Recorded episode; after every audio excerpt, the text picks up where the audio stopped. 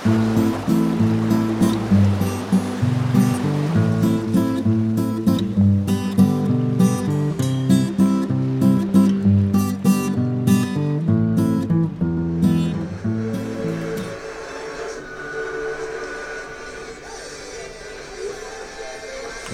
můžeme to stopnout. Well, tohle jenom pro představu je tedy nábor community manažera pro Heineken od roku 2012, kdy byl najatý, tam dělá do dneška. Umíte si asi představit, jak snadné to má konkurence, když takového člověka bude chtít někde přelanařit.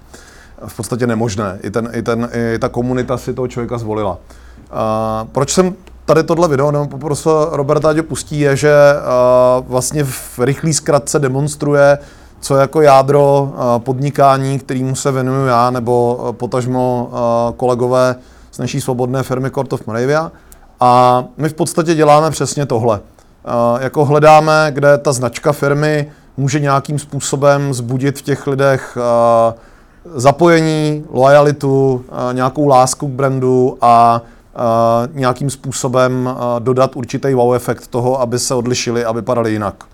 A pro cokoliv, co budu říkat, je tohle jako hrozně podstatný podhoubí, protože spousta věcí, které říkám, můžou znít jako sci-fi a beru je spíš jako příklad toho, jak se k tomu dá přistupovat a proč to nějakým způsobem funguje, alespoň nám to funguje dobře. A myslím si, že je to jedna z nejsilnějších jako možností, které máme všichni na volné noze nebo v malé firmě, že se nemusíme nechat diktovat podmínky velkým molochem, který samozřejmě riskuje mnohem větší sázky na to, když bude neortodoxní a nebude dělat to, co od ní trh očekává. Protože pokud budete dělat to, co od vás trh očekává, tak vám za to taky trh bude platit podle toho, co očekává. A je to jako smyčka, ze který není úniku. A, a v podstatě existují jenom tři cesty, jak můžete jako nějak efektiv, zefektivizovat svoji práci. Ta první je, že uh, vyměňujete svůj čas uh, nebo svoji energii za peníze. Dokud pracujete, máte peníze, když nepracujete, jste ohladu. Protože přispíváte do sociálního systému, tak dobře, až budete staří a nemohoucí, tak vám ten systém vrátí zpátky nějaký prachy a nebude jich mnoho, pokud bude nějaký systém ještě existovat. A Čímž logicky se každý dostane k nějakému z cestí, jak to udělat, abych vydržel. Buď ty peníze jich vydělá dost a investuje, to je jedna cesta. Musíte být chytrý a ve skutečnosti o vašich penězích rozhoduje někdo jiný než vy. A když máte štěstí a našli jste dobrýho finančního poradce, tak uh, jako se o vaše peníze postará. Když nemáte takový štěstí, tak se z ceného papíru stane jenom papír. Druhá alternativa je, že se naklonujete. Naklonujete znamená, že najdete jiný lidi, kteří jsou skoro tak šikovní jako vy, vy je naučíte, aby byli tak šikovní jako vy a strávíte jednu hodinu času prací s nimi, za kterou oni potom 10 hodin dělají tu reálnou práci a vy samozřejmě eh, se o jejich peníze nějakým způsobem podělíte. To je princip, na kterým žije celý svět. V podstatě ta pyramida je něco, co je jako základní rovina eh, ve všem biznisu. Jedno, jestli je to multilevel, kde to je víc zřejmý, anebo je to korporace. Ty lidi nahoře v těch korporacích mají svoje Lamborghini nikoliv proto, že by byli chytřejší než vy, že by byli schopnější než vy, že by prostě byli víc erudovaní, edukovaní. Ne, samozřejmě mají nějaký predispozice, ale ve skutečnosti jediný, proč dostávají tolik peněz, je, že z každého jednoho člověka v té hierarchii pod ním, ať už přímý nebo nepřímý, oni dostávají nějaký deseták, který ten člověk prostě přispívá do toho systému, ze kterého se platí ten ředitelský plat. Asi nic, čím bych vás překvapil. A poslední věc, kde můžete ty peníze jako nějakým způsobem vydělat, je, když uh, dáváte přidanou hodnotu na něčem, co uh, neproměňuje váš čas. Jinými slovy, že pracujete dráž a dráž. Kde samozřejmě je taky vždycky nějaký strop, který je daný tím uh, jednak nějakými substituty. Čím víc děláte něco, co dělají všichni ostatní, tím samozřejmě má klient větší volbu si vybrat někoho jiného. A uh, nebo tím, že máte tu značku natolik unikátní, že se rozhodne, že vám ty peníze dá protože prostě vás chce mít. A jsou nějací uh, hráči na tom poli, kteří jsou elity, jsou prostě dobrý, uh, ostatní to o nich ví a mají tu značku vybudovanou jako elita, to znamená primárně dostanou zaplacený za svoje jako tvrdě vydřený know-how a to, že něco umí. A jsou hráči, kteří jsou celebrity, uh, v podstatě jejich know-how klidně může let's kdo jenom s desetinovým příjmem ale poctivě nadrceným říct, hej, ale to je nefér, když ten člověk plácá blbosti, má pravdu, ale ten člověk je celebrita a lidi ho milují a prostě chtějí jako mu za to dát peníze. Já teď se, znáte Láďu Ziburu všichni, jak šel pěšky do Jeruzaléma? Jo, to je Borecký, když pěšky do Jeruzaléma. Navíc otevřeně do televize řekl, že tam vlastně ani pěšky nedošel, že to po cestě vzal kousek letadlem, že to bylo nudný a bylo jeho nohy. Ale uměl to tak vtipně podat, eh, že prostě i Veselovský jako naznal, jo, OK, na tebe lidi nechodí, protože chtějí dojít pěšky do Jeruzaléma. Na tebe nechodí ani proto, že chtějí chodit pěšky. Na tebe ani nechodí, protože šel někde pěšky. Na tebe chodí prostě proto, že je umíš bavit. Zhruba na úrovni prostě Miroslava Donutila, jo, který prostě v 70. 80. letech dělal fakt zajímavé divadelní věci a celý kapitalismus o nich jenom mluví a protože prostě lidi si rádi z nostalgie poslechnou, jaký to bylo tenkrát, že jo, když Husa na provázku se musela jmenovat jenom na provázku kvůli našemu panovi prezidentovi a rohlík stál prostě 30 halířů a, a pivo jako 3,20 a svět byl krásný. Že? A, a jim to stačí, ale rozhodně to jako není prostě elita v tom slova smyslu, že by někoho mohl učit, jak se dělá divadlo. Svět je v tomhle nespravedlivý a stejně tak je prostě veškerý konzultantský biznis. Budou tady lidi, kteří vás budou vždycky srát, protože uh, objektivně to know-how nemají, ale prostě umí ho prodat a umí ho prodat buď neférovými metodami, třeba soudruh Kirsch, uh, jo, natočíte video a v tomto videu se dozvíte, jak i vy můžete zbohatnout. Vše, co proto potřebujete, je zaplatit si na odkazu dole pod tímto videem. Dostanete, dostanete e-book zdarma a já vám potom prozradím, jak vyděláte i vy milion z vašich webových stránek. Jak já vždycky s radostí říkám, nemusí to být podvod, jo? Představte si, vyprodám sál, uh, naučím vás během dvou minut, jak vyděláte váš první milion. Dojdou tam lidi a první otázka zní, kolik jste zaplatili za vstupné? Tisíc korun. Kolik je tady lidí? Asi tisíc. Děkuji za pozornost.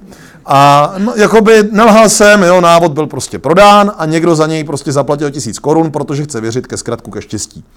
A myslím si, že tenhle pojem je v konzultantském biznesu obrovský důležitý, protože ve skutečnosti to, co od nás chtějí lidi kupovat, je zkrátka ke štěstí. Tečka. Oni nechtějí pracovat, oni se nechtějí zlepšit, oni vlastně jako v drtí většině případů nechtějí ani naše know-how, oni chtějí zkratku ke štěstí. Červenou pilulku, magický prostě prach, cokoliv, co jim zabere a bude především nenáročný, bezbolestný a rychlý. Jo, jako pak jsou ochotní za to zaplatit i hodně peněz. Obecně platí to platí v marketingu, stejně jako v konzultaci, ono je to hrozně provázaný. Existují pouze dva typy zboží, který můžete klientům dodávat, nebo dva typy konzultací, painkillery a vitamíny. Když prostě máte kocovinu a já vám ráno řeknu, hele, tady sníš moji pilulku, bude tě stát 2000 korun a přijde tě kocovina. Kolik z nás by ráno, kdyby měli možnost instantně si přes web objednat tu pilulku a přes myš by to nasáli do sebe, by ty 2000 nezaplatilo. Jo? Když prostě trpíme hodně, tak to tak jako je. Když jste prostě na smrtelné posteli a cítíte, že umíráte na rakovinu a někdo dojde a řekne, jako, hele, je to snadný, půjdeš ven, zastřelíš 20 lidí a, a doživotně odkážeš všechny svůj majetek a, a za to budeš vylečený z rakoviny. Někdo třeba řekne, já že to nesty raději umřu, zkuste si tam dosadit, že na tu rakovinu umírá třeba vaše dcera nebo syn, a najednou už ta story 20 lidí na ulici, jo, není taková. Je to faustovský téma. Ten G, tady si přečtete Fausta do detailu, je přesně tohle. Jako nabízím ti pilulku, sedm let prostě budeš žít to, co chceš, pak si tě vezme peklo. To je příliš daleko peklo, OK. Je na to krásná knížka od Daniela Kahnemana, eh, Myšlení rychlý a pomalý, která tenhle princip vysvětluje. Já do ní nechci jít, jenom chci na začátek říct, že tak to je. Takže jakmile prodám painkiller a ty lidi jsou prostě v háji, tak mi zaplatí cokoliv, pokud věří tomu, že ten painkiller dodám. Průšvih je, že v tu chvíli už je na painkiller pozdě, a ta konzultantská činnost v okamžiku, kdy to je rozbitý, už prostě přicházíme jako trochu s křížkem po funuse. Vlastně jenom něco opravujeme, jsme opraváři, nikoli v konzultanti. A nebo přicházíme jako s prevencí, což má ale samozřejmě problém eh, v tom, že dokud to problém není, tak se za to nikomu moc nechce platit a nevěří, že to doopravdy potřebuje. Sitý hladovému nevěří, když to řeknu blbě.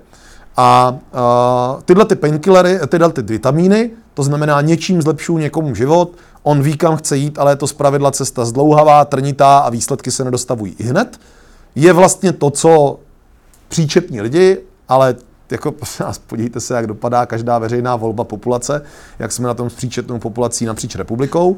A uh, jako příčetní lidi samozřejmě vidějí tu budoucnost někde dopředu, ale uh, jako i tak jsou relativ, dokud jsou spokojení, jako City lev neloví. City lev spí. 22 hodin denně, nemá s tím problém. 18, když je to jako to, a pak pošlo lvice lovit. A pak dojí zbytky. Jo? Takže jako nemá, nemá potřebu, tomu neprodáte nic. A proč to celý vysvětluje, že uh, jedna z věcí, která vám umožní vůbec uh, jakoby dělat tu vyšší přidanou hodnotu za vaši hodinovku, je, že buď najdete něco, kde opíte lidi rohlíkem, OK, hodně štěstí, ale jako to vám nechci poradit, a nebo uh, opravdu jako vyčíhnete, kde je ta bolest, kterou umíte řešit ještě dopředu, a nebo teda kde je ten vitamin, který umíte jako predikovat, že se jednou stane a za to vám někdo je ochoten zaplatit. Pochopitelně, čím víc jste opravář problému, tím dražší může být vaše hodinovka, a nebo potom musíte mít safra dobře postavenou značku, aby vám někdo dal peníze jenom za účast. Co znamená mít postavenou značku? Máte asi sami nějakou představu, nebo rozhodně třeba na branding nějaký sezení mít budete, ale jenom úplně v rychlosti. Je poměrně jedno, jakou cenu si nastavíte. Jako úplně. Když prostě řeknete, že vaši hodinu prodáváte za 20 tisíc, tak budou určitě klienti, co to koupí. Ale musíte vyzařovat všechny mimikry k tomu, aby to věřili tomu, že vaše hodina stojí 20 tisíc. Takže očividně tomu potřebujete investovat. Auto, oblek, věci, abyste prostě vyzařovali, já hraju poš. Když tomu budete dobrý v té hře, v podstatě si zahrajete takovou roli high-level konzultanta a řeknete úplně ty samé věci, co řekne někdo jiný ve vyžvejkaný mikině na protidrogovém centru, tak uh, vlastně jste s tím v klidu a mám s tím zkušenost. Jak z toho protidrogového centra s tou vyvejkanou mikinou, tak v tom chodit prostě poš někde, jako po schůzkách, kde opravdu za mou hodinu ti klienti v přepočtu platili i víc než 20 tisíc v rámci telekomunikací a nepřišlo jim to divný, protože to zaobalilo do uh, zakázky, která byla v řádu 100 tisíců měsíčně a ten kontrakt byl třeba na 3 nebo 5 let. A furt to byl jeden na ten samý jezevec. Jo? Nic se jako nezměnilo. Ve skutečnosti si myslím, že možná hodnotnější do života to bylo pro ty drogové závislí než pro ty manažery. Ale uh, protože upřímně za to, kdyby neměli ve firmě idioty, tak nepotřebují takový jako bezpečnostní opatření a většinu bezpečnostních opatření nakupovali nikoli proti vnějšímu útočníkovi, ale proti vnitřnímu útočníkovi. Takže možná, kdyby nenajímali lidi, kteří tam nechtějí pracovat a chtějí krást, tak ale víte jak, jo. Takže uh, celý o čem to je, je, že jakou hodnotu řekne, jakou máte. A naši klienti jsou tím, zač platí. To je hrozně tvrdý pravidlo marketingu, Klient je tím, zač platí. Můžu si napustit vodu z kohoutku, která tady prostě nějakým způsobem uh, proteče lokální kanalizací, stojí nějaký peníze. Můžu si tu vodu koupit od dobré vody v Petlahvi a věřím, že teda je někde z hlubiny v země a že tam teda jako nejsou žádný pesticidy a hormony a nic a že je jako čistá. Ta víra hory přináší, takže za tu láhev zaplatím 15 korun a naleju si vodu a můžu si koupit uh, vodu Evian, která stojí, jo, jo, pardon, kdo dostal řízení, tak se klidně napijte, mě to neurazí. A, můžete si koupit vodu Evian, která stojí prostě ten litra půl 150 korun a vy věříte, že je se sbíraná z ledovce a na ten ledovec určitě nenapršel ten déšť, kam se vypařila předtím ta předchozí voda těma ostatníma věcma a je tudíž jako pure nature, protože to má prostě dobrou značku. Mimochodně všimli jste si, že někdy voda Evian, když ji přečtete ze zadu, se jmenuje Naiv, Jo, to, to přesně jako vychází. A já doteďka si myslím, ale nemám to potvrzení, že to je jeden velký marketingový vtip. Že to fakt někdo jako vyrobil jenom, jako že aby dokázal, že prostě lidi jsou dostatečně tupý stádo, aby prostě koupili cokoliv. Takže jako fakt špičkový marketer říkají to jedno, já když začnu prodávat černý cukr a udělám kolem ní skvělou kampaň, tak prostě do tří let budou lidi do všeho sypat černý cukr a 20 nebo 30 z nich bude skálopevně přesvědčený, že černý cukr je jako lepší než uh, bílej cukr a že jako by určitě je to vzácnější metoda a já nevím co, jo, prostě tak je. Takže uh, nepřeceňujte zbytečně naše klienty, dají vám tolik peněz, o kolik si řeknete. Ale je tu nějaký benchmark. A ten benchmark říká, OK, ale když někdo jiný si řekne za to samý, co uh, vy, ty samé peníze nebo menší peníze, proč by to dal klient vám?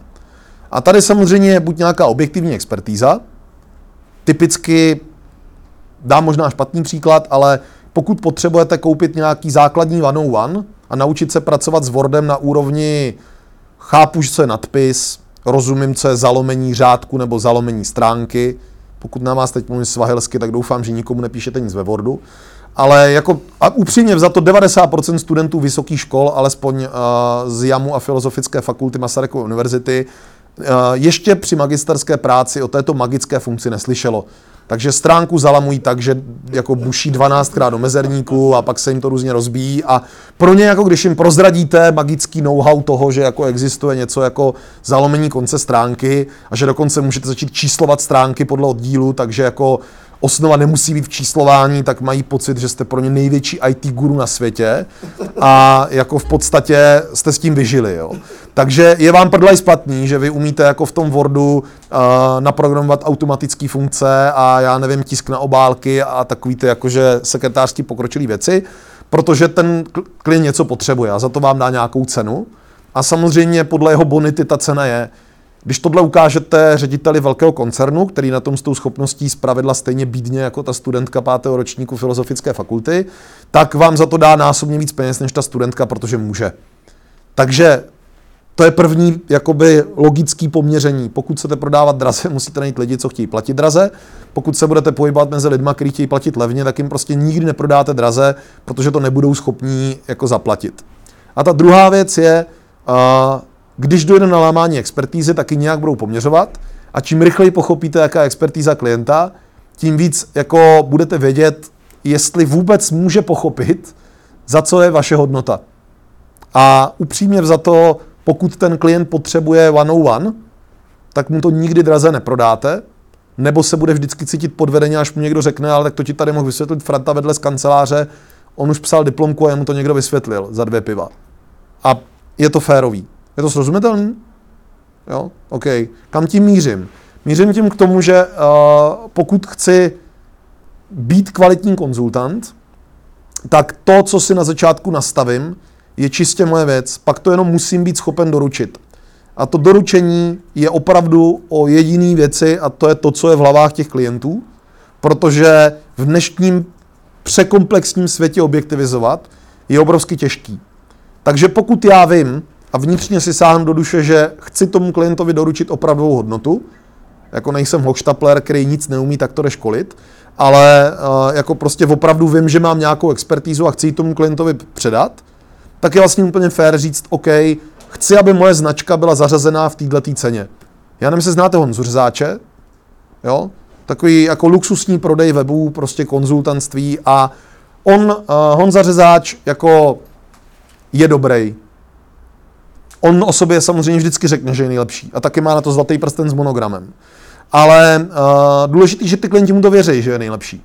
Protože tomu dělá všechny ty ostatní podpůrné kroky, který říkají, uh, já jsem nejlepší, já mám prsten s monogramem. Když se podíváte, jak vypadá jeho prezentace, jeho jakoby uh, asertivní, asi, že je lehká arogance, jo.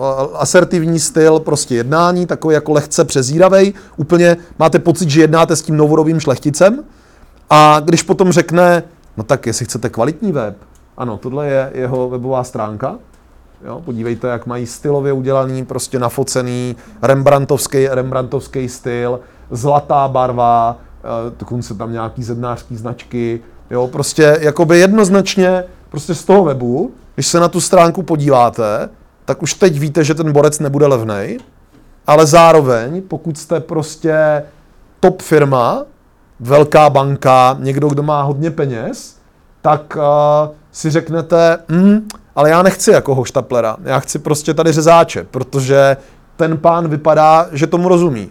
A on potom dofrčí v tom bavoráku a prostě jako má ten zlatý prsten a věci a uh, jo, tady podívejte, uh, jako prostě všecko tam je. A Otázka, kterou jako neustále budete řešit, je, jako, jakou hru chcete vlastně s tím klientem hrát. A vždycky je to hra, nic si z toho nedělejte. Ta role, nějaká sociální role, kterou děláme, a ta sociální role je konzultant, tak ta sociální role je pro nás jedna z mnoha rolí. My za den běžně vystřídáme pět až sedm sociálních rolí. Jinak se chováme v roli rodiče, jinak v roli sourozence, jinak v roli kolegy, jinak se chováme teď v rolích tady uh, prostě jakoby odborného think tanku, kde na sebe děláme trochu ten profesionální dojem, ale prostě když do sebe potom nalejem na stolní šest rund jo, a zahážem věci a budeme křepčit na parketu, tak ta role se prostě dramaticky mění jo, a přitom jsme furt ty samý lidi. Takže to není, že bych vám tady říkal, buďte falešní, buďte klidně sami sebou, jenom to, jak vás ten svět vnímá, do značné míry ovlivňuje vaši jako značku vůči tomu klientovi a samozřejmě od toho je potom odražená ta cena. A vy máte v podstatě uh, největší obava, kterou konzultant má, je, že když řekne svoji cenu, že se klient vyděsí a půjde pryč. A jediný, proč tuhle tu obavu konzultant má, je proto, že ve skutečnosti jako není tak dobrý, aby uh, sám před sebou tu cenu obhájil. Já tomu rozumím. Moje uh, prostě kolegyně svého času, uh, vlastně pak i manželka, tak uh, jako byla ve stavu, kdy, když měla prodat svoji hodinu za 300 korun, ona byla trenérka prezentační dovedností, jo? měla na to vystudovanou školu, uh, vyloženě školu učení někoho jiného, jak, jak dělat svůj prostě uh, jako projev divadelní, tak i 300 korun za hodinu přišlo kacírství. Protože její profesorka, samozřejmě paní o 40 let víc ze zkušenostma, která ale jako nechtěla učit prezentace startupery, která chtěla prostě učit jako středoškoláky, jak se dělá dramatická výchova divadlo, si za hodinu bere 170 korun. A jí přišlo kacíství, že by si za svoji hodinu měla říct 300 korun. Dneska účtuje 3,5 tisíce za hodinu, nemrkne okem a prostě jako pochopila, že na trhu ta cena taková je a že ve skutečnosti od té doby, co tu cenu jako drží, upozorňuji, má to know a tu dovednost, jo, a, tak vlastně začala opravdu jí vyhledávat klienti, který dávají hlavu a patu. Že už i prostě nevyhledávají lidi, kteří potřebují jednou za 14 dní zaprezentovat pět minut tabulky svýmu šéfovi, ale hledají lidi, kteří přednáší na konferencích, kteří prostě se prodávají tím, že mluvějí a který rozumějí tomu, že když to na té konferenci dobře zapropagují a někdo jiný dojde a dá jim zakázku prostě za tři míče, takže na to potřebují špičkově připravený a že oni prostě dají raději 30 tisíc za prezentační coaching, aby prostě tady udělali 100% dojem. A s tím souvisí druhá věc. Pokud umíte tomu klientovi vyčíslit, kolik vydělá peněz, když do vás investuje, potažmo, když teda tady padly nějaký hezký manipulativní knihy, uh, takže vidím, že jste familiární i s tím, pokud tomu klienta umíte zastrašit, kolik nevydělá peněz, což já nesnáším, ale rozumím, že to funguje. Tam ty soudruzi o tom některý, co jste tady jmenovali, píšou docela dobře. Tak vlastně jako si uvědomí tu hodnotu. Pokud neumím klientovi vysvětlit, kde ušetří nebo kde získá tu hodnotu, co to stojí, tak nikdy neuspěju. Jedna ze základních rad, kterou jsem velmi pochopil, je, že klienti neumí počítat, zvlášť když je to větší firma, že jejich lidi něco stojí. Nejdementnější věta, kterou jsem slýchal od korporátních klientů, byla, to my si uděláme vevnitř zdarma. Jo, to je fakt jako prostě, tomu uděláme vevnitř zdarma. Já vám vysvětlím, proč to tak je, jo. Protože ty lidi mají uh, svoji kasičku. A jestli děláte domácí účetnictví a máte různé obálky a do jedné obálky si dáváte na vzdělávání, do jedné na dárky, do jedné na jídlo, do jedné na energie, do jedné na hypotéku, do jedné prostě na nějakou jako zábavu, do jedné dětem kapesní. Jo, třeba tak někdo děláte, třeba, třeba ne, ale jakoby je to nějaký základ finanční gramotnosti, eh, který když ty lidi s ním mají problém, vy třeba silné osobnosti a nemáte, ale, ale tam někde venku jako je stál 20% lidí, kteří jsou těžce zadlužený, takže očividně, kdyby to věděli, jak jim to pomůže. A ty firmy to mají úplně stejně. Jo. Tam to funguje tak, že existuje nějaká obálka, která, které se říká náklady na mzdy. A tuhle obálku platí oddělení HR. Takže já, když jsem obchodní ředitel, tak to není obálka, která mě, jo, sorry, která mě trápí. Já, když jsem obchodní ředitel, tak mě trápí obálka, kterou já mám vytáhnout ze svého budžetu, ze kterého platím prostě uh, nějaký prostě vzdělávání, ze kterého platím firmní chlastačky, ze kterého platím prostě samozřejmě vlastní obídky, že jo. Jo, a jako musím, musím nějak vyžít s těma penězma, mám nějaký budget a, a když zneužiju uh, jakože práci zadarmo a navalím na svý prostě podřízený práci a oni ji budou dělat, tak mě to nic nestojí protože je platí oddělení HR. Zatímco, když si někoho najmu zvenku, tak toho platím ze svého budžetu. Jinými slovy, to mě bolí, protože tam ty prachy pak nemůžu použít do ničeho jiného. Bohužel je potřeba fakt tak asi tři čtvrtiny lidí v korporátu napřed naučit, jak se počítá jako efektivita firmy. Oni to neví. Oni prostě vypadli ze školy, kde nikdy nikdo finanční gramotnosti nenaučil, protože měli vysokoškolský titul, ideálně v nějakém oboru ICT, tak je někdo prostě najal a nikdy jim nevysvětlil, jak funguje finanční model. Řekl jim, hele, tady budeš mít 70. OK. A teď ještě dáme k tomu auto, abychom tě uplatili. No tak jo. A to je tak jako veškerý, co ví o tom, jak se dělá budget firmy.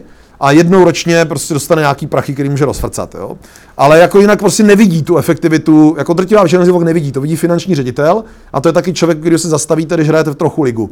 A s ním se dá jako mluvit na úrovni, protože ten natvrdo řekne, ukaž mi výnosy, tvrdý pravidlo biznesu platí, nikdo vás nezaměstná, pokud na vás jako na toho jednoho člověka, tam toho prostě novodobího uh, zaměstnance, někdy novodobího troka, záleží, jak jste vysoko, tak uh, pokud na vás nevydělá víc, než vám zaplatí. To není sociální služba, to je biznis. Takže pokud prostě uh, vy vyděláte víc peněz jako zaměstnanec, než kolik stojíte, tak v ten moment vás někdo zaměstná. Úplně to samý platí s konzultacema. Pokud jakoby jakoukoliv outsourcovanou činností vyděláte pro toho člověka víc peněz, než stojíte, tak se vás koupí. Podle jiné logiky se nebudete orientovat. Samozřejmě vy musíte vybudovat trochu ten příslip toho, že má šanci ty peníze vybudovat, jestli to od vás koupí. Když teda neděláte vyloženě opravu něčeho, co už se rozbilo, tam, tam je to fous nasší, protože oni mají potřebu. pravidla zase někdy nemají budget, takže je to trochu riziko, že už vám nikdy nezaplatí, protože krachnou. Ale tak to je uh, jako jenom diverzifikace rizika, do toho teď zasahovat nechci. A Uh, tečka, tak. Uh, je to srozumitelné? Jo, OK. Uh, při tom jednání tudíž musím jako tomu člověku nejen tyhle věci vyčíslit, ale pak mu říct v čem já jsem dobrý.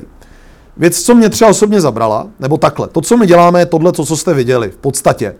Uh, dojdeme do té firmy, ona nám řekne, jaký má problém, to je typicky třetí patro se nebaví se čtvrtým patrem, vládne tu taková blbá nálada, uh, Tady je všecko v pohodě, ale německá, francouzská, rakouská, dánská matka jsou doplň náhodný vulgarismus.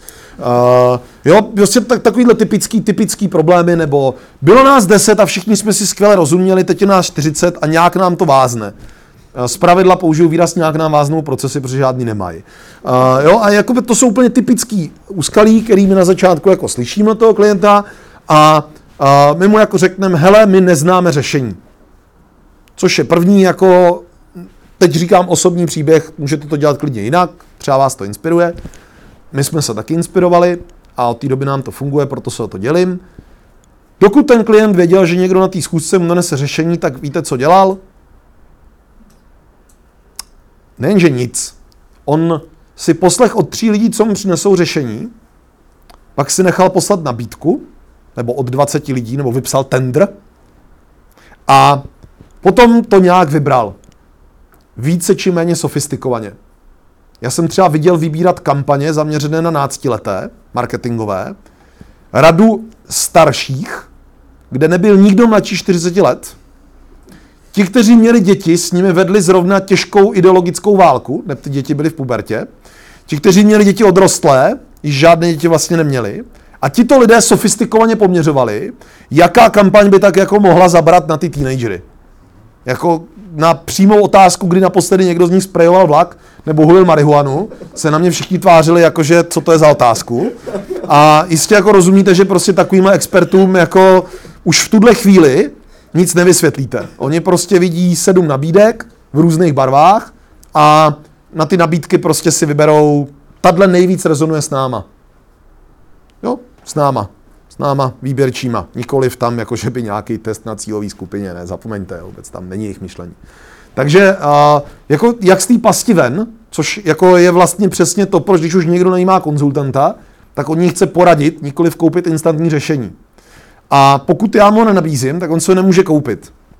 A samozřejmě může být nějaký jiný hoštapler, a nebo jiná zodpovědná agentura, která to prostě frká baťa cvičky a upřímně za to třeba zrovna v marketingu České republice nemusíte být kreativní, stačí, že jste hlasitý. Jo, protože ty reklamy jsou ve tak blbý, že prostě jako stačí, když jste jenom o trochu méně blbější a, a máte jako obrovský úspěch. A stejně největší úspěch má nejstupidnější pes pod sluncem, jo. Takže jako, jestli znáte Fofolu, tak to je prostě jako stoprocentní hitmaker a, a jako to. Ale ta, pozor, ta věc je obrovsky chytrá a, a jako pastiery za Raguza moc dobře ví, co dělají a tam je fakt načtený inside do jejich cílovky strašně dobře, jo. to teď nehejtuju, jenom jako to o naší kultuře o něčem svědčí. No. A, a ve skutečnosti v tenhle moment, kdy chce konzultanta a nikdo jiný mu to nenabídne, tak on je najednou nucený jako říct, OK, jak to zjistím. A my se držíme jednoduchého frameworku, který má název Human Centered Design a je jako stupidní selský rozum. Ta první fáze je hír. My nic nevíme a my si to poslechneme. Poslechneme si tvůj názor zadavateli, to, co ty chceš jako sponzor, jako ten, kdo to kupuje. Potom názor té cílovky, kterou chceš ovlivnit, ať jsou to zaměstnanci nebo zákazníci. A pak tomu přidáme ještě třetí, a to je, kolik na to máš peněz. Protože samozřejmě, když budu chtít ovlivňovat a mám na to neomezený rozpočet, to je třeba mimochodně zákaznický oddělení ZUTu. Znáte ZUT? Je tady někdo, kdo nezná ZUT? A kdo z vás miluje ZUT? OK, tak, tak vy jste už přeci jenom jako, že řekněme normální dospěláci, jo. ale i, i, i, na vás ten zud, i na vás ten zud dřív nebo později třeba dolehne, ale zud jako má, zud má u customer careu, ty lidi, co tam jsou, mají no limits. Oni můžou dělat cokoliv, aby klient byl šťastný a na tom budou celou značku. A vyjde to levněji, než platit nějaký drahý kampaně. Jako jenom pro představu, aby si to zud mohl dovolit dělat, tak do ní na začátku někdo naklinal půl miliardy a řekl, hrajte si. Zůd má za minulý rok eh, krásnou ztrátu 145 milionů. Jo, takže jako, ale o to nejde, to je úplně jedno. Ta, ten biznis se hraje opravdu, oni hrajou tak, že chtějí udělat dominanci na trhu, být nejvíc love brandem a ty prachy přijdou. Oni nabalej tu uh, cílovku, prodávají s přidanou hodnotou, oni nejsou zdaleka nejlevnější a prostě ty lidi do nich kupují, protože se cítí opečovávaný a prostě to frčí. Mimochodně jiný podobný segment jako zůd je třeba erotický hardware. S erotickým zbožím nechce nikdo obchodovat. To je prostě ekl. To se nedělá. Máma mi říkala, že prostě takovýhle věci to dělají ty divní lidi z německých pornofilmů. Jo? Zeptal bych se kvízovou otázku, kdo z vás nemá doma alespoň erotickou pomůcku nebo dvě a ty lidi, co se nepřiznají, mají zpravidla celou krabici. A uh, tohleto, tohleto ve skutečnosti je obrovský biznis, který tím, že chce dělat hrozně málo lidí, tak marže, který mají všechny ty erotické pomůcky, jsou úplně nádherný ty borci, co to dělají, vždycky, když dojdou někde na konferenci a slyšejí, co ty jiný e-shopeři tam kňourají se svými 4% marže, tak jenom se tak koušou do toho a říkají, drž hubu, drž hubu, nechtějí to slyšet. Jo? Takže uh, jenom, je, to, je to jenom o tom, že dělají něco, co nikdo jiný nechtěl zdvihnout, tak si prostě našli svůj štít a, a dělají to. A taky potřebují s tou komunitou pracovat. Ale proč jsem to řekl, je, že uh, pokud máte neomezený budget, tak můžete zvolit jakýkoliv metody. A ty metody můžou být od těch neortodoxních. Prostě víme, kde bydlíš a máme pistoli a ty budeš buď makat nebo ne. A ty lidi to zdvihne výkonnost o 300%. Jako vážně, to je prostě, podívejte se na kosu Nostru, jak je brutálně efektivní. Jo. A uh, nebo uh, jako prostě najdete kvalitní lidi, typicky, jako když dostanu zero, jako neomezený budget, tak fajn, vyberu zrovna tu půlku lidí, co nepracuje, to, to nemá smysl přeučovat, najmeme z trhu ty kvalitní a těm už uděláme lepší podmínky a to se staví krásně. Nová firma se staví nádherně, když můžete stavět novou firmní kulturu a už máte zkušenosti s tím, co chcete nebo nechcete, to je radost. Přeměňovat starou firmní kulturu, to je boj, ale někdy jako prostě postřídat půlku kandidátů a nechat jen ty šikovný zabere. Jestli jste četli Dobrá znamení, Aristotle Crowley pěstoval květiny. A ty květiny vždycky každou jednou za 14 dní došel a květinu, která nejméně rostla, tu vytrhl a ostentativně ji vyhodil do odpadkového koše, aby i ostatní květiny viděli. Měl nejlépe rostoucí květiny z celého paneláku. Takže jako samozřejmě metody můžete použít různé, já neříkám, že musíte používat tyhle, ale jenom jako to je ta metoda proveditelnosti, to je ta poslední třetí optika. Protože když vám je ten klient nevydefinuje, nebo ji nevydefinujete společně, tak může potom dojít k nějakým, řekněme, lehkým etickým přešlapům třeba, jo? Nebo taky lehkým třeba budgetovým přešlapům. Takže tyhle ty tři optiky jsou nezbytné pro to, aby se dal dělat jakýkoliv design. Design, prosím vás, není to, jak věc vypadá, ale jak věc funguje. A v té fázi hýr já jenom naposlouchám věci, naposlouchám věci ze všech stran a potom mezi nimi nějakým způsobem facilituju a hledám průsečíky, kde se shodujeme a kde se rozporujeme a kde která strana je ochotná jako trochu ustoupit. Z pravidla proveditelnost moc nikam ustupovat nechce, to bývá jediná zeď, takže, takže ty, dru, ty tam variují mezi zadavatelem a cílovkou.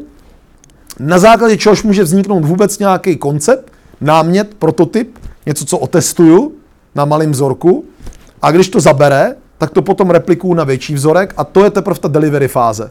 To je to, kde drtivá většina výběrových řízení začíná. V tom, jako dodejte mi to. A pokud umíte tohleto jako vysvětlit tomu klientovi, že to je vaše metoda práce a on na ní od začátku nachystaný, tak to funguje. Druhá věc, co jsme začali dělat, že jsme přestali dávat klientovi cokoliv zdarma. Jinými slovy, obchodní schůzka budiš a on z té obchodní schůzky většinou sám moc neví, co chce. Jako, asi to znáte, jo? Je spousta směrů, kterým by se mohl jako vydat, co by chtěl prostě v tom biznisu jako zlepšit, ale vlastně doopravdy neumí chytit za koule nic. A teď samozřejmě za normální okolností se od vás očekává, a když se do té role necháte nahnat, tak prostě střílíte na půl na slepo, že navrhnete řešení. Ale jak vy můžete pro boha navrhnout řešení, aby se klientovi líbilo, když u toho navrhování řešení není? Takže nejrozumnější je vzít ho říct, hele, pojďme se zavřít na půl dne na den, vem tam všechny stakeholdery, influencery, eh, sponzory, nevím, jak nazýváte, prostě ty lidi, co o něčem můžou rozhodnout a co se jich to bude týkat z té firmy.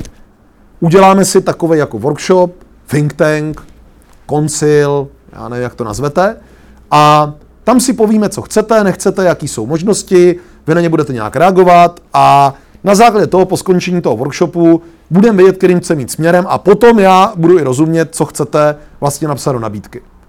Na tohle klient málo kdy řekne ne. Kde nastává lehké úskalí, když mu řeknete 30 tisíc? Jako za co? No za ten workshop.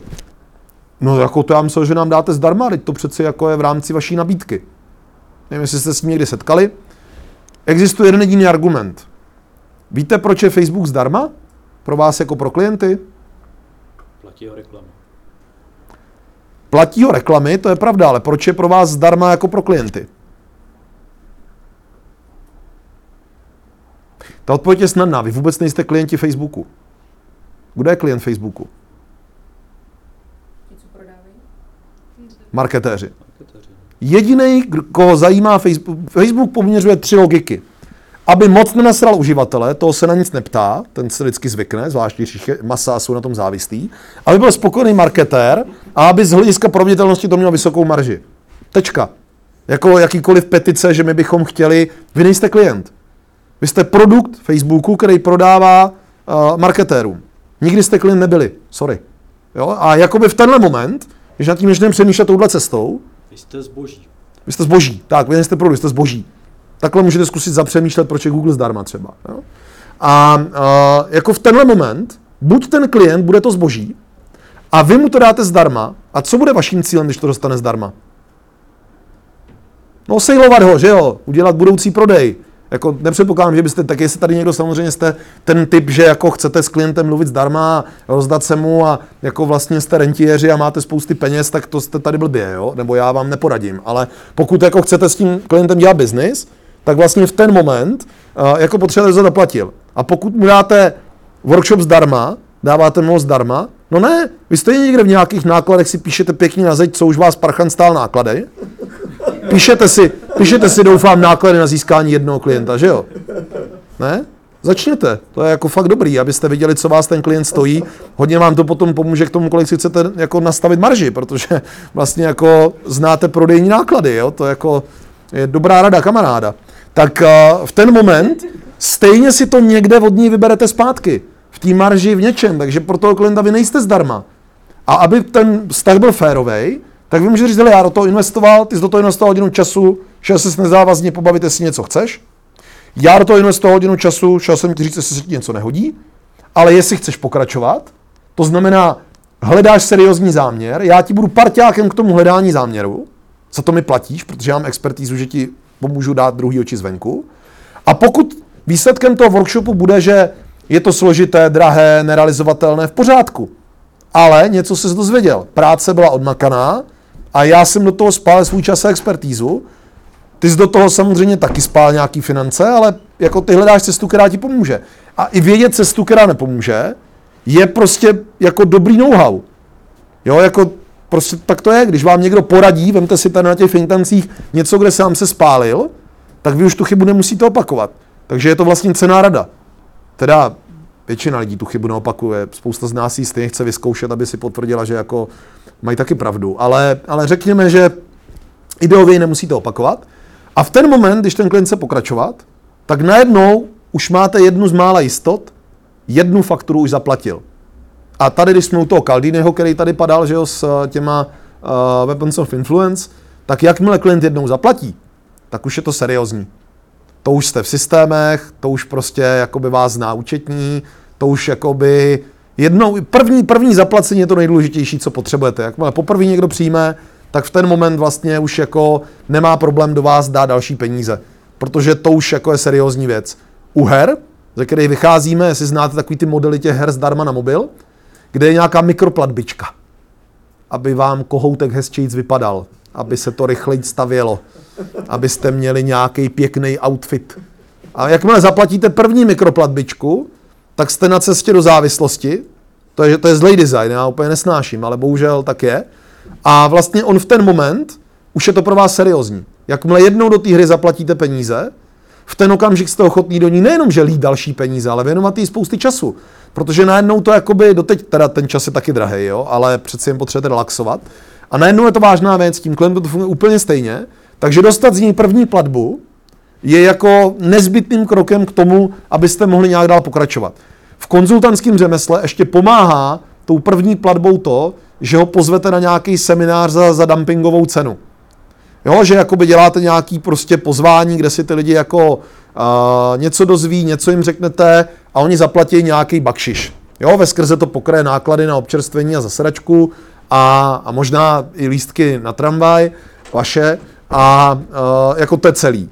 Ale ten klient jako přeci jenom má tendenci pokračovat dál.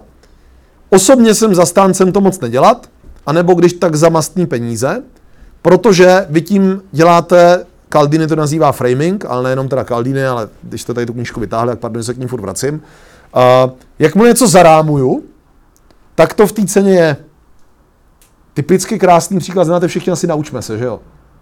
Já jsem nenaučme se, kdy si dělá kurzy networkingu. Čistě proto to není pro mě žádný business model, že jsem fakt byl smutný ze stavu českého networkingu. A řekl jsem si, kolik dám cenu. A bylo mi to jedno, fakt tam v tom nebyl žádný komerční záměr. Říkám, no tak když dám cenu za tři stovky, tak přijdou lidi, kteří chodí náhodně všude a většina z nich vlastně networkovat nikdy nebude, protože to umí a proto chodí všude za tři stovky. Tak těm to nemá přidanou hodnotu. Když to dám zdarma, tak mi nepřijde nikdo, protože lidi zdarma věci nechtějí a odloží je až příště, když to je zdarma. Když to dám za pětistovku, dostanu se do té magické hranice těch, co jako chodějí někam jako chodiči choděj, ale vlastně jako ty nepůjdou, což mi nevadí, protože pro ně stejně nemá maximální přínos. A pětistovka už je relativně seriózní číslo, aby si ty lidi řekli, chci to know-how mít, chci se to opravdu naučit, nebo jenom tak, jako jdu někam, že je to naučme se. Ale, což bylo dobrý, tady se mi selekce cenou povedla skvěle. Přišli tam fakt dobrý lidi a jako dalo to nějaký smysl a věřím, že to ten dopad mělo. Dokonce to mělo takový dopad, že ty lidi chtěli chodit víc, než co já jsem byl ochotný jako tomu jednou za dva měsíce věnovat ten večer. Jenže uh, v zápětí se ozvali nějaký hráči, který mě chtěl najmout jako do firmy. Což bylo v pohodě, ale jako, že já tou dobou za školící den jsem dělal prostě 35 tisíc a oni mi jako řekli, že by chtěli teda ten networking a já řekl OK, poslal jsem prostě nabídku a ticho. A říkám, eh, what's, what's wrong? A, jako ta, a oni, no, a vypadlo z ní, že to je drahý. Protože kolik si myslí, že to bude stát ten kurz? Jo? Tak jako je tam 12 lidí, každý platí pětistovku, 6 tisíc. No tak když i dojede se stěákem, tak mu dáme 8 nebo 9, že jo? No, jenomže to jako nefungovalo samozřejmě. Takže vlastně pro mě to, že jsem udělal ten seminář, mě automaticky zařadil do nějaký cenové kategorie. Takže pokud bych seminář dal, že stojí 3000 na osobu, tak mi se nikdo nedojde, ale jako navenek vyšlu signál, stojím 3000, a to už si každý spočítá, že no tak když tam dám 10 lidí, to 30, 36, no, se s tou 40 budu muset dát a už mě aspoň neotravuje. Jo, a jako samozřejmě zase, pokud nejsem ve stavu, že uh, jako, no jo, ale když nikdo neotravuje, nemáš taky zakázku, to je pravda. Jo, jako samozřejmě, pokud jsem závislý na tom, že tu zakázku potřebuju, tak ji jako nějak musím udělat. Ale já jsem tady zastáncem toho, že je lepší to dát zadarmo, než si zkazit cenu. Že je lepší raději říct, hele, je to prostě první tři skupiny for free, protože potřebuji získat od vás zpětnou vazbu, chci, chci jako to vytunit, vylepšit, prostě uh, přijďte, já vám to dám. Vy potom, než to udělám skvěle, protože když to neumíte dělat skvěle, jak to nedělejte, tak uh, jako když to budete dělat skvěle, tak ostatní lidi si o tom poví a doporučí a nějak se to prostě stane. Takhle jsme se vlastně seznámili s Robem, že jo, jako prostě přes nějaký Myslím, že taky někoho z networkingu, možná, že i přes toho Pavla Mináře, když na věc dojde. A protože ten tam byl kdysi, kdysi dávno, když ještě začínal a taky se cítil nejistý a ještě byl jednou nohou v korporátu. A uh, vlastně tohleto je potom efektivnější, vy potřebujete reference, ty obrovsky prodávají, každá reference prostě s fotkou, ksichtem, pracovní pozicí a nějakými teplými lidskými slovy je pro vás dobrá. Ohledně referencí doporučuji jednu klíčovou větu, nespolíhejte, že vám ty lidi nějakou napíšou. To po nich chcete totiž obří kreativu. To mě, tohle, mě naučila, tohle mě naučila korporace. Já jsem v korporaci, kde jsem pracoval, dostával relativně pravidelně peníze. Navíc, oproti kolegům. Nejen proto, že jsem si o ně uměl říkat, to oni taky zakňoural občas šéfovi. Ale kdo vám schvaluje to? Schvaluje vám to váš šéf, jeho šéf a HR oddělení. Takže vy jste museli napsat. Vysvětlit to šéfovi face to face, napsat e-mail, pod který on dal svůj podpis a poslal ho vašemu řediteli, napsat tomu řediteli e-mail, pod který on dal svůj podpis a poslal na vaše HR, napsat e-mail na HR, že jim děkujete, že to dává smysl a jste hodný kluk a že se za nima stavíte prostě s nějakým mlsem na konci roku. Pokud jste udělali tuhle jako prostou linii tří mailů, tak jste dostali přidáno. Pokud jste ji neudělali, tak jste chodili jako kolegové a tři roky nadávali, že vám nikdy nikdo nepřidá. Protože už ten první šéf se vykašlal na to poslat mail.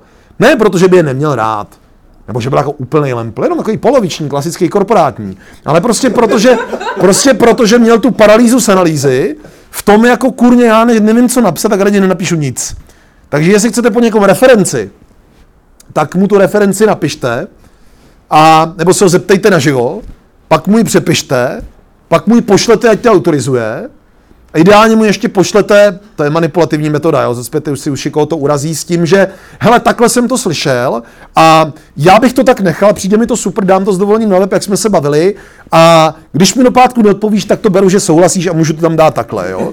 Jakmile řeknete, prosím tě, vyjádři se mi, počkám na tebe nebo něco, to budete čekat od tmy, jo. Prostě, jako by takhle to je. Mimochodně, jedna z nejsilnějších věcí, kterou máte jako konzultanti v rukou, je, že klient je línej jak veš a nedělá si zápisy z porad. Prostě nedělá. Přátelé, kdo píše zápis porad, ten vlastní biznis. Protože až se po roce při nějakým dohadu o prkotinách vrátíte k zápisu z porady, tak v něm bude napsaná nějaká pravda. A kdo píše zápis porady, ten do něj píše svoji pravdu.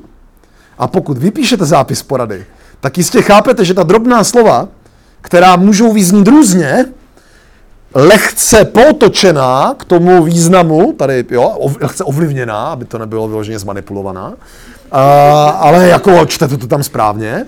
Uh, jako to není o tom, že s tím chcete švindlovat, vy jenom to prostě podáte v té optice, která to jako podává tak, jak jste to mysleli, vy jste to mysleli a jak věříte, že to někdo slyšel, víte, jak to je, jo? něco myslím a vím, něco vyšlu, on něco myslí a ví a někde uprostřed je ten sdílený prostor představ, který je asi tak 30% oproti tomu, co mám ve vlastních hlavách, ale ten sdílený prostor představ, to je terminus technicus divadelní, tak eh, ten vlastně se promítá do, to, do těch zápisu z porady. Pokud ho udělám, ten zápis z porady, a pošlu ostatním k odsouhlasení, už víme, jak se posílá k odsouhlasením. Jo? Do tří dnů máte čas na připomínky, pak odsouhlaseno. Uh, takže v podstatě odsouhlaseno. Ale občas se někdo stane, že, že má nějakou připomínku, takže vy validně zanesete a všechny strany vyhrály. Tak po půl roce, po roce, jak když najdete, jak když najdete. Zatímco když necháte cizí zápis porady, ani ho nečtete a jenom řeknete, OK, souhlasím, a po roce vám někdo řekne, ale ty nedostali zaplaceno, drahý konzultante. Jak to? Teď jsme se tak byli lidsky domluvený, no jo, ale tady v tom zápisu z porady je jasně napsaný, dosáhneš výkonnosti 44%. A teď máte výkonnost 39%. No právě. To je o 5% pod limitem. To nebude výplata. Nesplnili jsme podmínky. Off, kamaráde. Jo, jako zatímco a jako ten klient má pravdu, jo, a to není smlouva, to není složitá smlouva, to je pět řádků, těch klíčových pět řádků z té porady, na který vy jste přistoupili tím, že jste byli jako trochu korporátní lemply a ten mail jste si nepřečetli. Takže to je jakoby opravdu cená rada jako v tomhle, eh, kde jako jestli chcete jako konzultanti uspět, tak vy vlastně musíte trochu myslet za klienta.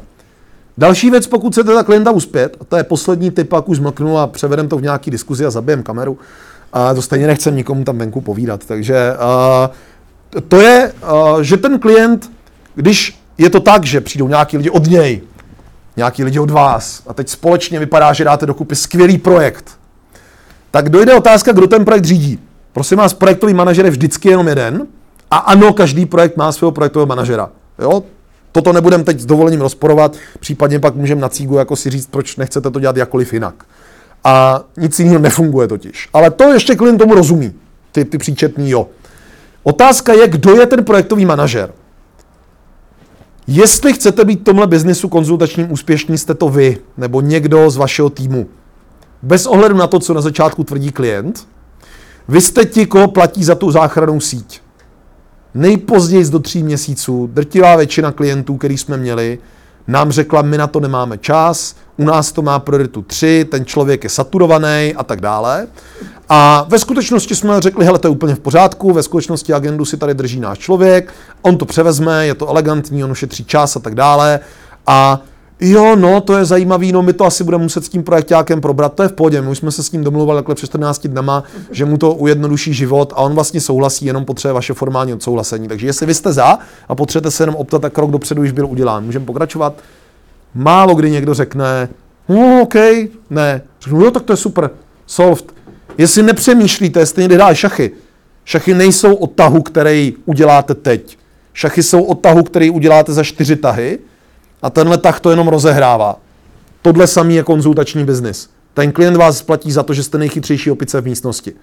Oh, pardon, klient vás platí za to, že věří, že jste nejchytřejší opice v místnosti, ale samozřejmě v ideálním případě jste i nejchytřejší opice v místnosti. A ta chytrost, proto říkám pojem opice, ta chytrost není daná jenom tím, co máte za know-how. Ta chytrost je daná tím, jak tu strategii umíte hrát. Ještě to měl takhle, uh, jak se jmenoval Mario Lemiu, který říkal, není umění bruslit tam, kde puk je. Je umění bruslit tam, kde puk bude, od tam se střílejí góly. A to v tom konzultačním biznesu platí obrovské. Ještě mě napadla poslední věc, která obrovsky dobře s těmi klienty funguje a kde je obrovská potíž, to jsou více práce. Já to nenávidím, ten pojem je prostě v Čechách úplně prostě, já to nevím říct slušně, než skurvený, jo? protože prostě státní zakázky řekly, nahoďte jakoukoliv náhodný house numero, na více práce a doplňkový a dodatky a přílepky k zákonům, ke smlouvám, to potom nějak uděláme. Což samozřejmě ten trh brutálně pokřivilo a ty chytřejší klienti říkají, řekni mi to přesně. Jenomže vy jako konzultant prostě nevíte přesně, co to veme času, že jo? Zvlášť, když děláte nějaký náslech kreativu, můžete jako mít nějaký odborný odhad, ale jako v jakýmkoliv projektovém řízení, když děláte nový projekt s novejma lidma a nevíte nic, tak nárazník je 30%. Kapitálu, času, všeho. Když to ušetříte, protože jste ve vlastní firmě, tak jste za pašáka. Nebo za to pak koupíte blbosti. Ale uh, jako když jste dodavatel, tak samozřejmě se na to ten klient kouká přes ruce, že jo, když mu potom navýšíte. Takže první krok je mít tu rezervu od začátku jasně vydefinovanou. A druhá věc je tomu klientovi dávat pravidelní reporty, jestli týdně, měsíčně, podle toho, jak dlouhý je ten máš, kolik už z té rezervy vyčerpal a proč.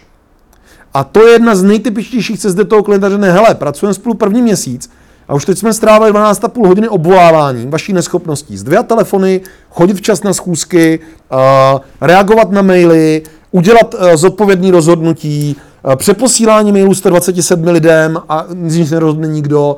A no problém, ale náklady na komunikaci jsme tady jako, a vy jste po ní šlapali, že jste efektivní firma s ISO procesem a SAPem, že jakoby prostě ta komunikace veme prostě tři hodiny a nám už vzala jako prostě třeba devět. A teď jako co s tím? Na vaší straně můžete udělat tyhle změny, Jestli vidíte, co můžeme udělat, my prosím řekněte nám to, ale my fakt nevíme, jako co vám máme poslat, jestli poštovního holuba nebo co, ale u vás kurva nikdo nereaguje. A uh, jakoby nebo my teda budeme nadále vám dělat tady blbečka a budeme telefonovat, my jsme na to vycvičený a vy nás za to platíte 2 litry za hodinu a jako my vás budeme povolávat, no problém, ale sáme tím do rezervy a tímhle tempem nám dojde dřív, než bude někde jinde, tak jenom abyste věděli, kde mizejí peníze. Jako umíte si přesně představit, tak žhavá reakce na to dojde. Takže z pravidla po třetí urgenci někdo řekne tak jo. A máte vyděláno. Máte nejdražší asistentku na světě, která někdy někoho obvolává. A tady tu činnost snad delegujete na jako by trochu příčetného studenta, možná i za tři kila, když ho nechcete příliš podplatit. Jo, jako že, že třistovky je důstojná jako částka, prosím vás, neplaťte studentům míň. Oni až půjdou potom do reálného života, tak sami víte, že za 350 korun hodinovky je ta nejmenší suma, za co můžete pracovat. To je totiž hodinovka, kterou platí klient. Vy pak strávíte minimálně jednou tolik času vzděláváním, networkingama, prací, nákladama a ono jako, jestli chcete mít prostě měsíc dovolené, uh, jo, přeci jenom ne vždycky vám bude dobře, takže pracujete reálně 10 měsíců v roce a z těch 10 měsíců v roce, když monetizujete za, tu, za ty tři stovky, i kdyby 100 hodin měsíčně, než budete dobrý, tak máte prostě 300 tisíc, jo. To není jako žádná závratná suma, jo. Jestli to slyšíš grázle Bureši, to není závratná suma, my jako neokrádáme stát. Tak jako, jako prostě nemůžete ty studenty naučit, že můžou pracovat za 150 korun, to ten trh jenom prostě ničí, protože oni potom jako, že jo, za těch 150 korun, když bydlí v hotelu rodiče a jako nic nedaní, protože prostě žádný moc velký peníze nepotřebují a jsou zvyklí prostě chlastat tu zemák nebo čučo, tak je to pro ně v cajku. Ale jakmile jdou do reálného života, hypotéka, plenky, uh, jako prostě vůbec to, že budou muset vypadat jako člověk, jo, tak jako najednou prostě zjistí, že jako fakt nevyžijou za stopáďo. Sorry, jako webtrh.cz je prostě fakt zlodějina, kterou jsme si na sebe ušili byč jako volnoháři, protože tím tomu světu říkáme, jako jsme brutálně pod cenou a jsme s tím v pohodě, protože se vždycky nejde buď zoufalec, a toho je mi líto, ale jakoby rozumím, rozumím, jo. A nebo teda prostě nějaký nešťastný student, se kterým někdo je s prominutím jenom vydrbal, jo. Takže prosím vás, to studentům nedělejte, ale tomu klientovi to charge za ty dva litry. Protože prostě jako jedině tím ho vychováte, že začne být efektivní a mimo jiný třeba začne počítat, to považujeme za největší změnu ve firmní kultuře, že začne počítat, kolik stojí jejich vlastní hodiny. A když těm klientům dáte na porady časovadlo a tak ho spustíte a oni vidí, jak těch vašich pět litrů na hodinu mizí minutu po minutě, kurňa, to je najednou ofousmí dotazů, najednou to valí a teď jako sám ten klient začne takový to, dobře, dobře, tohle zvládnem, pojďme dál, pojďme dál, chci jako no za svý prachy a teď tam půlka těch lidí na to hledí a říká, to chci taky na svý porady, to chci taky na svý porady. Jo, takže jako děláte tím blaholidstva. Oni jakoby ve skutečnosti vyděláváte v některých korporacích i roky života těm lidem, který můžou věnovat svým rodinám, svýmu klidu, jakékoliv prospěšné činnosti. Tím měníte svět k lepšímu, jo? to není vůbec jako jenom biznisový apel. Co se tomu řehníš, ty vole? To je seriózní téma.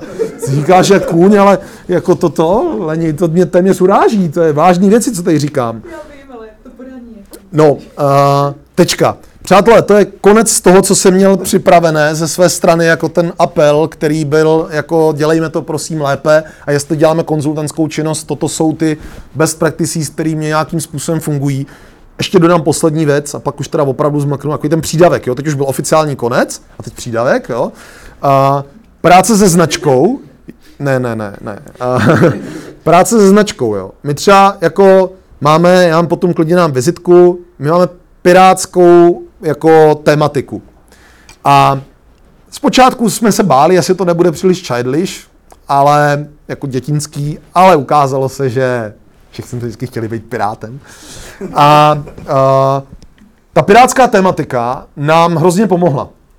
A, protože my vlastně děláme opravdu jako rebelské věci v těch firmách. Jako v podstatě přicházíme úplně fakt z vesmíru. A tak, jak možná ten projev tady je lehce nekonformní, možná politicky nekorektní, ale jako sral pes, piráti můžou, jo. A, a to je ono, jo. A, a tenhle, ten, tenhle, tuhle ta věc se potom jako začala propisovat do veškerého našeho jednání a od nás nikdo jako neočekává, že bychom měli být jiný. A teď to jde jako krok po kroku, od karikovaných figurek, vizitek, včetně komunikaci v mailu. Prostě, když s tím klientem, jako on vás bere, že jste nějaký, tak vy najednou můžete psát maily, u všech mořských jasů, šest vykřičníků. Koukám do moře a láhev prostě, zkaz v láhvi nikde. Jste si někde rozbili v si, nebo na to jenom serete, prostě kde je moje odpověď, jo? A prostě tohle píšete prostě řediteli velkého koncernu, aby on vám, aby on vám prostě odpověděl jako ahoj loď, tady břeh, no jo, no jo, trochu se to zaseklo, jo? A jako rázem, rázem vám vlastně dává ta značka obrovský alibi pro interakci, Dává vám najednou obrovskou možnost s tím klientem navázat úplně jinak neformální komunikaci, protože jako jeho to vlastně baví. Jo, jako prostě naše maily, který posílá účetní, když dojde první faktura od klienta, tak my posíláme prostě ten mail, kde je jo, dneska večer odevřeme soudek Rumu na tvou počest. Prostě zlaťáky dorazili, bezpečně jsme zakopali na ostrově a moc se těšíme, až nám pošleš další, jo. A, a prostě strážkyně pokladu Nela, jo. A to potom opravdu víme, že po těch firmách takhle jako koluje, že ti ostatní lidi nepošlou nic, že jo, jo? takže jako tam je snadný vyhrát jo, tu kompetici. A to je, někdo tomu říká copywriting hrozně vznosně, ale to není o tom, že tam ladíme strašně drobný slovíčka, my samozřejmě umíme, jo? mimochodně, když nám dojde nový člověk, tak první čtvrt roku z pravidla nepošle mail ven, který by někdo jiný nezeditoval. Protože ty maily píše blbě, jsou příliš dlouhý, nemají call to action na konci, klient se v nich nevyzná, jsou příliš formální, mimo náš tón značky a tak dále. Ale pak, když se to ty lidi naučí, tak to v tom tón v tónu jede a vlastně to jako funguje napříč. Takže jakoby nikdo, nikdo v tom neočekává jako nic, nic jiného. Jako, a pak si fakt můžete dovolit zdvěhat sluchátko, Oh, bylo na čase, povídej. Jo, a jako prostě nám někdo volá, že by vlastně potřeboval, abyste prodloužili termín a vy začnete, vy začnete tady tím tónem, tak najednou už jste na úplně jiný vyjednávací rovině. Jo? Ale tohle už je samozřejmě ten showmanship k tomu, který není pro každýho, jenom je to potom obrovská síla značky. Jo, jako v tom, no, já třeba moje osobní značka Jezevce, proto tady jsem to Jezevce říkal, je fakt založená na tom, jako řekněte mi atributy, které máte spojený s Jezevcem. Jezevec, jestli teda víte, co je jezevec za zvíře, ale... Nora, dlouhé drápy. Je takový docela tlustý, já to ty moc nejsem teda. Ubručenost, jasně, naštvanost, zuřivost dokonce v případě těch honey badgerů. Co dál? Pruhy na zádech, v pořádku, pruhy dobrý. Chytrej, když na to nevypadá. To on chytrý je. chytrý, když na to nevypadá, jasně. Klame- Klame tělem. klame tělem, Klame tak. tělem je ve skutečnosti jeho, jakoby, to je to, je to správné vyjádření a jeho atributu. Co dál? Jezevčík je hlavní nepřítel, má svého nepřítele, super, to je boží mít svého archenemy, jako co by byl, že jo, Joker bez Batmana. No, No ale potřebuje ho, Kimiji. Přesně tak. Hele, tohle jsou všechno věci, které toho jezevce nějak definují. Mimochodně jezevec třeba v uh, jakoby anglosaských legendách je hodně jako zvíře spojený i jako s lojalitou, s tím, že vlastně si jako brání svůj bedloch. Ve skutečnosti je to dříč, jo? Jako rozdíl mezi jezevcem a liškou je v tom, že jezevec ty nory opravdu hrabe a fakt jako si to odmaká a ty jeho komplexy jsou chytrý. On má třiúnikový východy, umí z něj zmizet a tu noru neustále rozšiřuje. On nevy, nevydrží bydlet furt ve stejným. On, on to svoje království furt jakoby pomalu rozšiřuje a časem nějaký části opouští. A ty, co opouští, ty potom obývají ty líný zvířata, třeba lišky, který vlastně jako si nory nestaví a jenom jakoby okupují.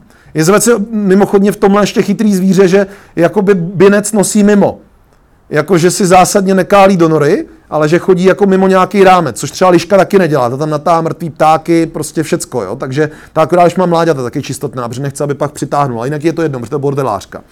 A já své ženě říkám, že liška, ono nám to tak pěkně ten, uh, ten drde dohromady. A, uh, ale ty lidi ode mě neočekávají, že budu nějak extra pozitivní. David Ogilvy, když si řekl, to je top marketingový jméno, takový prostě fakt Einstein mezi marketéry, eh, že si nemůže dovolit říct nic o žádný značce špatného, protože neví, kdy bude jeho klient. A uh, já se jako nebojím i na profesních sítích do toho šít. Prostě říct jako, hele, to se mi nelíbí, je to blbost, serete mě, je to špatně, argumentujte mi, proč je to dobře, jinak jako jste eticky v háji a to se nestydíte tady říkat. A ono to funguje. Jako ne na všechny. Jako já mám pravidelně z veřejných přednášek z pravidla jako boží skóre nahoře a pak vždycky pár nějakých jedin, jedinečných jako jednoho až tři hejtry, který prostě vůbec nerozumí, proč tam jsem, nemám právo na život, uh, z pravidla jsou sejčáru, jo, ale uh, jakoby, jakoby prostě vím, že jako neuspěju, jo, protože, a je to v pořádku, jak nemáte hejtry, jste hovno rockstar, jo, jako prostě vy potřebujete ty hejtry, když si všimnete, jak funguje rap, jako raperská hudba, kterou vlastně mě přiměl biznis poslouchat, protože tam jsem jako našel obrovskou inspiraci k tomu, jak oni prostě musí svým způsobem sofistikovaně hejtovat, aby jako měli svý fanoušky. Takže je potřeba si najít někoho, samozřejmě hejtovat dneska je snadný, že jo, prostě agent budeš, ten proto dělá všechno, jo, aby jako bylo snadný se vymezit, takže je potřeba najít jako něco jiného, co vás štve, ale upřímně vzato, jedině uh, rebelí a vlastně revolucí jde lidstvo dopředu. Veškerý kacířství je vlastně to, co posouvá dopředu. A to kacířství, ta inovace, vychází vždycky z toho, že vás něco sere a chcete to udělat líp. A to je to, co jako mě žene dopředu. Prostě, že když vím, že mě nějaké věci štvou, tak je chci udělat líp. A protože prostě ve mně trošku jde ta zlost tomu, jako to přeci jde udělat líp, já to dokážu, tak i mě to dává jako vnitřní motor. Ale jde to jako jedno s druhým. Já jsem tu přezdívku dostal někdy v sedmi nebo v osmi letech ve scoutu, tenkrát se to teda ještě nesmělo jmenovat scout. A někdo měl hrozně dobrý, hrozně dobrý výhled a ona se mnou různými peripetiemi přežila až do digitálního věku. Ne, že bych si ji držel, to mě vůbec jako to vám takhle jako teenagerovi nedojde, spíš vám to přijde trochu hloupý, když jdete na střední školu a, a spolužák, který znáte z táboru, řekne, ne, nazdar jezevec. A jako všem spolužákům to přijde vtipný a vám tak úplně ne, jo. Ale prostě se to nějak tak zůstalo, asi to mělo být. Takže ta síla značky, jenom ať zakončím tím, čím jsem začínal, je ve skutečnosti něco, co hraje váš prospěch a přátelé, jaký si to uděláte, takový to bude mít. Děkuji za pozornost, pojďme asi k diskuzi nebo k přestávce a k diskuzi nebo tak. Díky, že jste to vydrželi až sem. Děkuji, děkuji. Vole, dobrý!